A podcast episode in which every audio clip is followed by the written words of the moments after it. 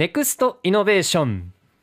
福岡市中央区の旧大名小学校の跡地に福岡グロースネクストという施設があります。何かやりたい始めたいという人たちが集まっています。さあ何をやり何を始めているのかという話伺っていきます。今夜お話を伺うのは株式会社ギャズ代表取締役 CEO 吉岡康之さんです。どうぞよろしくお願いします。よろしくお願いします。まあ先ほどちょろっと紹介させてもらったんですけど、はい。結構ここに来られる代表の方は緊張してますみたいなあところがあるんですけど全然ないですか？そうですね。楽しみにしてきました。あそうなんですね、はい出演の機会っていうのはこれまではどうですか？いやでも2回目ぐらいですね。ラジオ自体は。うーんまあそこでもこういったお仕事の話を当然されたわけですか？そうですね。うんあとはなんか登壇とか、うんおあのお客さんとお話ししたりとかは結構数があるので、それで結構慣れちゃってるというか。そっか登壇の機会はやっぱり代表としてあるっていうことですか？そうですね。昨日も実はイベントで登壇してて、そんなにに多い人数じゃなかったんですけど、うんうん人前で話すことは結構よくありますね。年齢をお伺いしてよろしいですか？はい。えっ、と1994年の27歳ですね。27歳、はい。まあ私は29ですのでこの落ち着きってすごいなと すごく感じていますし。今こうやって CEO という形で迎えている状況もねはあと思うわけですけれども先ほどご挨拶させていただいた時の、まあ、このギャズ思いをデザインで可視化するっていうふうに名刺にも刻まれていますが、はい。デザインの会社ということですよね？そうですね。うん。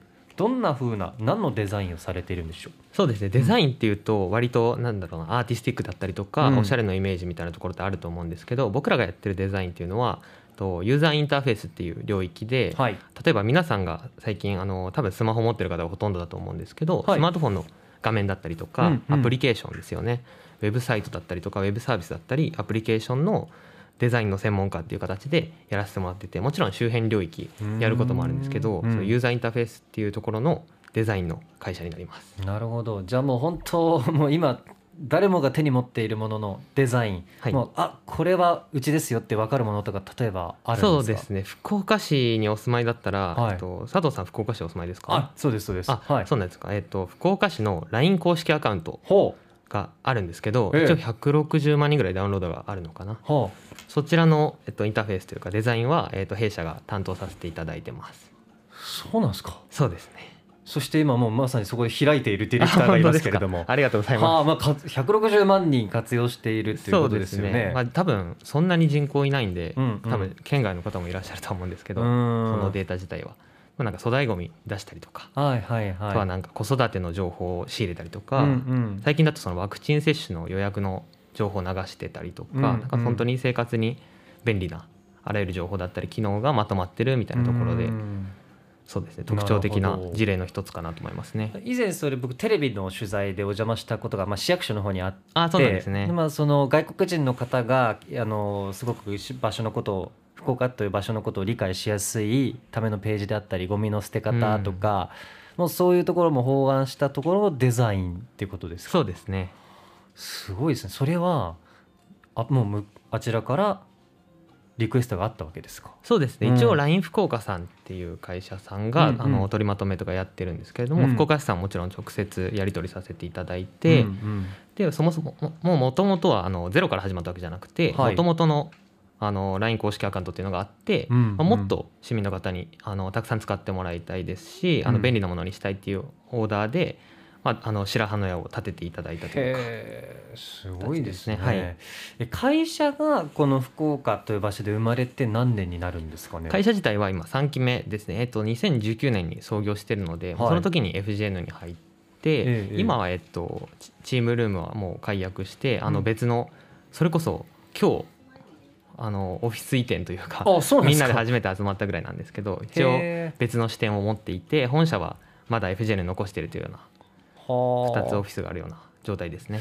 でもその先ほど伺ったその LINE のねお話も結構その会社としては序盤のことだったんじゃないですか？そうですね。えっと創業1年以内だった気がしますね。はい、うんうんうん。それって話を受けるっていう時はこう経営する側としてはどんなワクワクなのか、はい。感情的にはどうだったですか？いやでもめちゃくちゃワクワクっていうのと、うん。あの僕らの会社が今後大きくなっていく上で、まあ、必ずなんだろうなすごくインパクトがあるあの制作事例というか、プロジェクトになるだろうなっていう感覚が僕はあったのですごくまあ、あの身が引き締まる思いというか福岡市民としてもデザイン会社の代表としても、まあ、これはやらないとなっていうところであのかなり熱が入ったプロジェクトにはなりましたね。その何人ぐらいの当時メンバーですか？その時は、うん。えっと多分6人とかだった気がします。今はどれぐらいですか？今は、えっと、30人ぐらいのメンバーでやってますね。どんどんどんどんまあそらね手元にあるスマホのはい。みんなが活用している部分で需要も高いでしょうしどんどんどんどんそのチームとしては大きくなっていっているっていう当然実感も終わりですよね。そうですね、ん。本当に人はどんどん増えてるっていう実感はすごくありますね、うんその中でまあ LINE のものもちろんですけど他にこう具体例というかもう一つ力入れてますよみたいなのとかあったりします？そうですね、うん。あとは、えー、とこれなんか馴染みがもしかしたらないかもしれないんですけど、えー、と東北のガス会社さんの東部ガスさんっていうガス会社さん多分みんなさんすごいあのガスは絶対使ってると思うのであの九州だったら西部ガスさんとかね、ええ西部ガスさんともお取引一応あるんですけれども、うんうん。の紹介であのなんですかね、東北のガス会社さんの、うん。とマイページですよね。あの皆さんが使うウはい。ェブ画面、例えばウェブでクレジットカード申し込んだりとか、はいはい。とそもそも今月どれぐらい電気使ったのかうん。ガス使ったのかみたいなのを閲覧したりとかチェックするみたいな画面を作らせていただいてそちらもあのすごく特徴的な事例で、まあ、最近の事例の一つですね。それってやっぱ見やすさにこだわったりであったりパッと見て分かりやすさっていうところを追求するものだと思うんですけどはいそこがやっぱ商品価値になるっていうことそうんですね。パッと見の、の見やすさとかビジュアルっていうのは実はそのデザインの半分だと僕は思っていて、うん。あとはえっと機能の部分ですね、うん。うん本当に使いやすいのか当選としてしっかり設計されていて目的が達成されるのかみたいなところであったりとか、まあ、そういう公共的なパブリックな、えっと、サービスとかだと、うん。あのアクセシビリティって言って、うん。まあ、本当に例えば目が悪い方が使いやすいのかとかえっと本当にあの例えば女性だったらデバイスがサイズが大きいと両手でスマートフォンは使えますよね、うんはい。なので両手で使う時も男性がか片手で使う時にも本当に使いやすいインターフェースなのかとかそういった機能の部分。っていうのが半分、うんなので印象情緒の部分ですよね。と、うん。機能の部分っていうのをうまくあの今回はどっちのバランスでいこうみたいなところを加味して、まあ、お客さんがなんですかね取ろうとしている市場であったりとか、成し遂げたいプロジェクトのビジョンであったりとかを加味した上で提案させていただくみたいなのが僕らのお仕事ですね。はあ。それブラッシュアップしていく時のその実際の声みたいなのはどうやって吸い上げるんですか？そうですね、えっと、最近だともうあのまあ行政関係のサービスとかで実際にやったのは本当にもう市民の方にインタビューをしたりだとか使ってるユーザーさんにあの聞きに行きます。でその時に僕らが作るあのプロトタイプはいですね。本当に例えばウェブアプリだったらアプリ実際に作るってなるとすごく時間もかかりますしお金もかかってしまうので、なんていうんですかねあのモックモックというか紙芝居みたいな。デザインだけは、えっとリリースしたものと一緒なんですけど、はい。機能はまだない。ただ紙芝居で、うん。本当に何ですかね仮で動くうん。モックみたいなものを作って実際にインタビューに行ってこれ使ってみてくださいって言って使っているのを観察して、うん。そのまあ定性的なデータをしっかり取って次の改善に生かしたりだとか実際にまあちゃんとインタビューを設計して一つずつ答えていただいてその結果をもとにプロダクトを改善するみたいなそういった実際に本当に現場に出て足を動かして意見を聞いて吸い上げてプロダクトのデザインにまあブラッシュアップというか生かしていくみたいなところをさせていただいてますね。結構その先端的な部分の中にはやっぱ地道な部分がやっぱり重要なんですね。そうですいのはね。本当に泥臭いとこもいっぱいあると思いますね。ああそこが支えていると。そしてまあそこに至るってやっぱそういうこう得意分野みたいなのもともとお持ちだったんですか？その企業の背景みたいなのは。そうですね。もともとは、えー、と前職でもスタートアップですねふあの福岡市だとそれこそ FJ の紹介されてると思うんですけど、スタートアップ特区地区ですごく起業家も多くてスタートアップも多くてっていうところで、まあ、そのなんですかね前進というか、うん。あの前の会社も同じようにスタートアップやってる会社で、うん。その時に本当にアプリケーションを作るっていうところで、うん。あの身につけたりだとか、うんうん。えーとまあ、東京のイベントに出てしっかり学んできたりとかで、まあ、福岡であのそういったユーザーインターフェースであったりとか、うんうん。 user experience という領域のデザインがまあ自分はできるなっていう自信がついたので、うん。まあ、今はしっかりと会社を作ってうん。まあいろいろな方にデザインを提供しているという状況ですね。うん。起業そもそもはやっぱずいぶん前から思いがあったんですか？でも起業したいというよりかはうん。本当にもう作るのが最初は楽しかったですね。うん。大学の時から、えー、と MacBook を買って自分でウェブサイトを作る勉強をして、はい。でそれで作れるようになってもうそこからななんていうんですかね。本当起業したいとかいうよりかは本当に作ってお客さんのビジネスの課題解決したりだとか、はいはいはい。ウェブサイトって実際作ると本当に何ですかねお問い合わせが来てお仕事につながって売り上げが立ったりとか、まあ、今まで知らなかった方に情報が届いたりとか、うん。なんかそういうのが目に見えてわかる。データとして取れるっていうのがすごく面白いところで、なんかそれにどっぷりハマってしまってなんかその延長線で今もやってるっていうような形ですね。うん。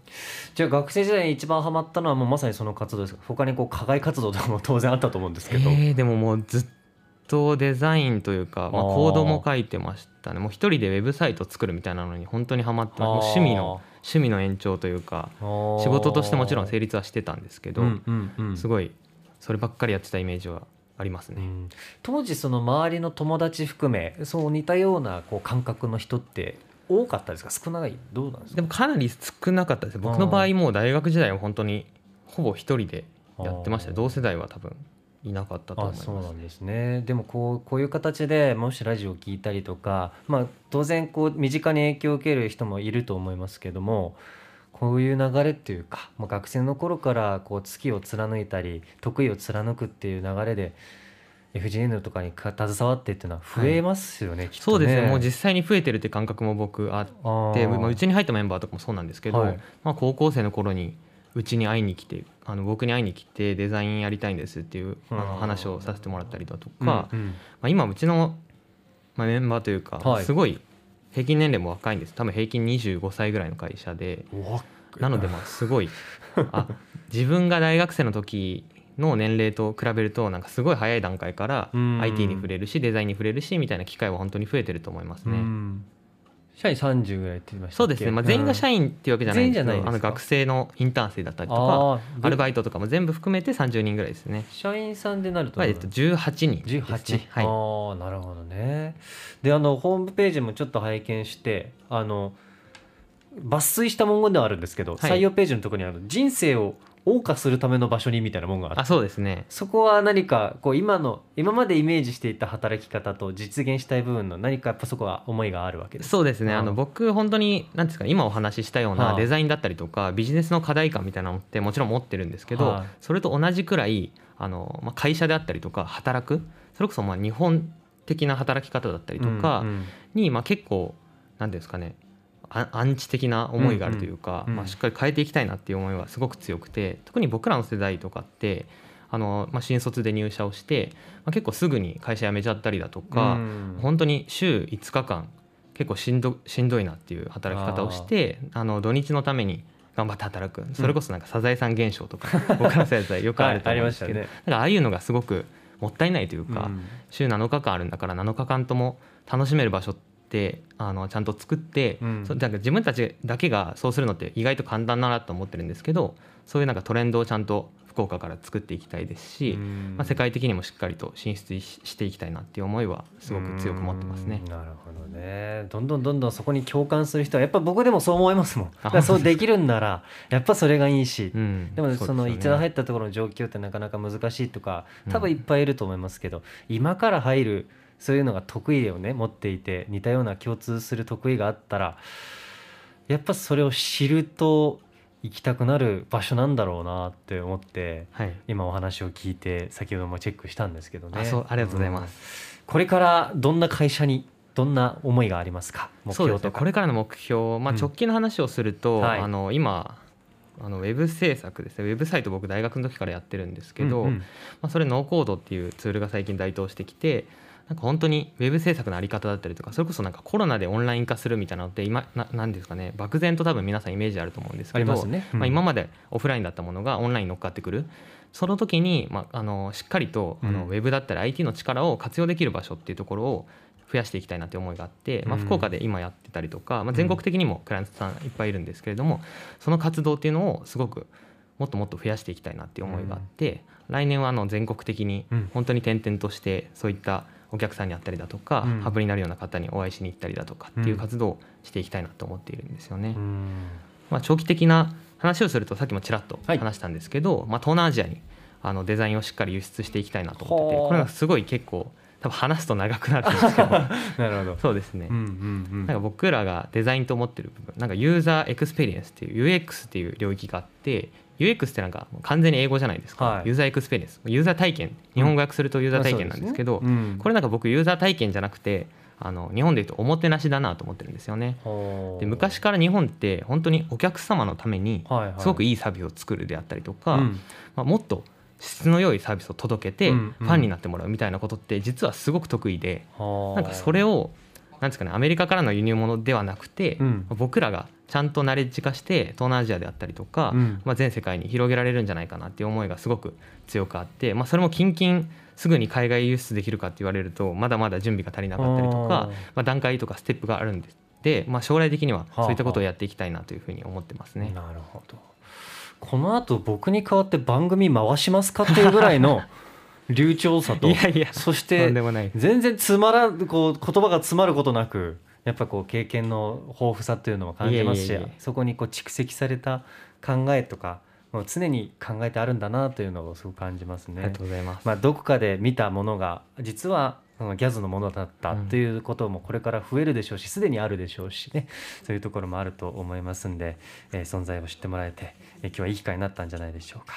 では株式会社ギャズ代表取締役 CEO 吉岡康之さんに今日はお話を伺いました。どうもありがとうございました。ありがとうございました。ネクストイノベーションでした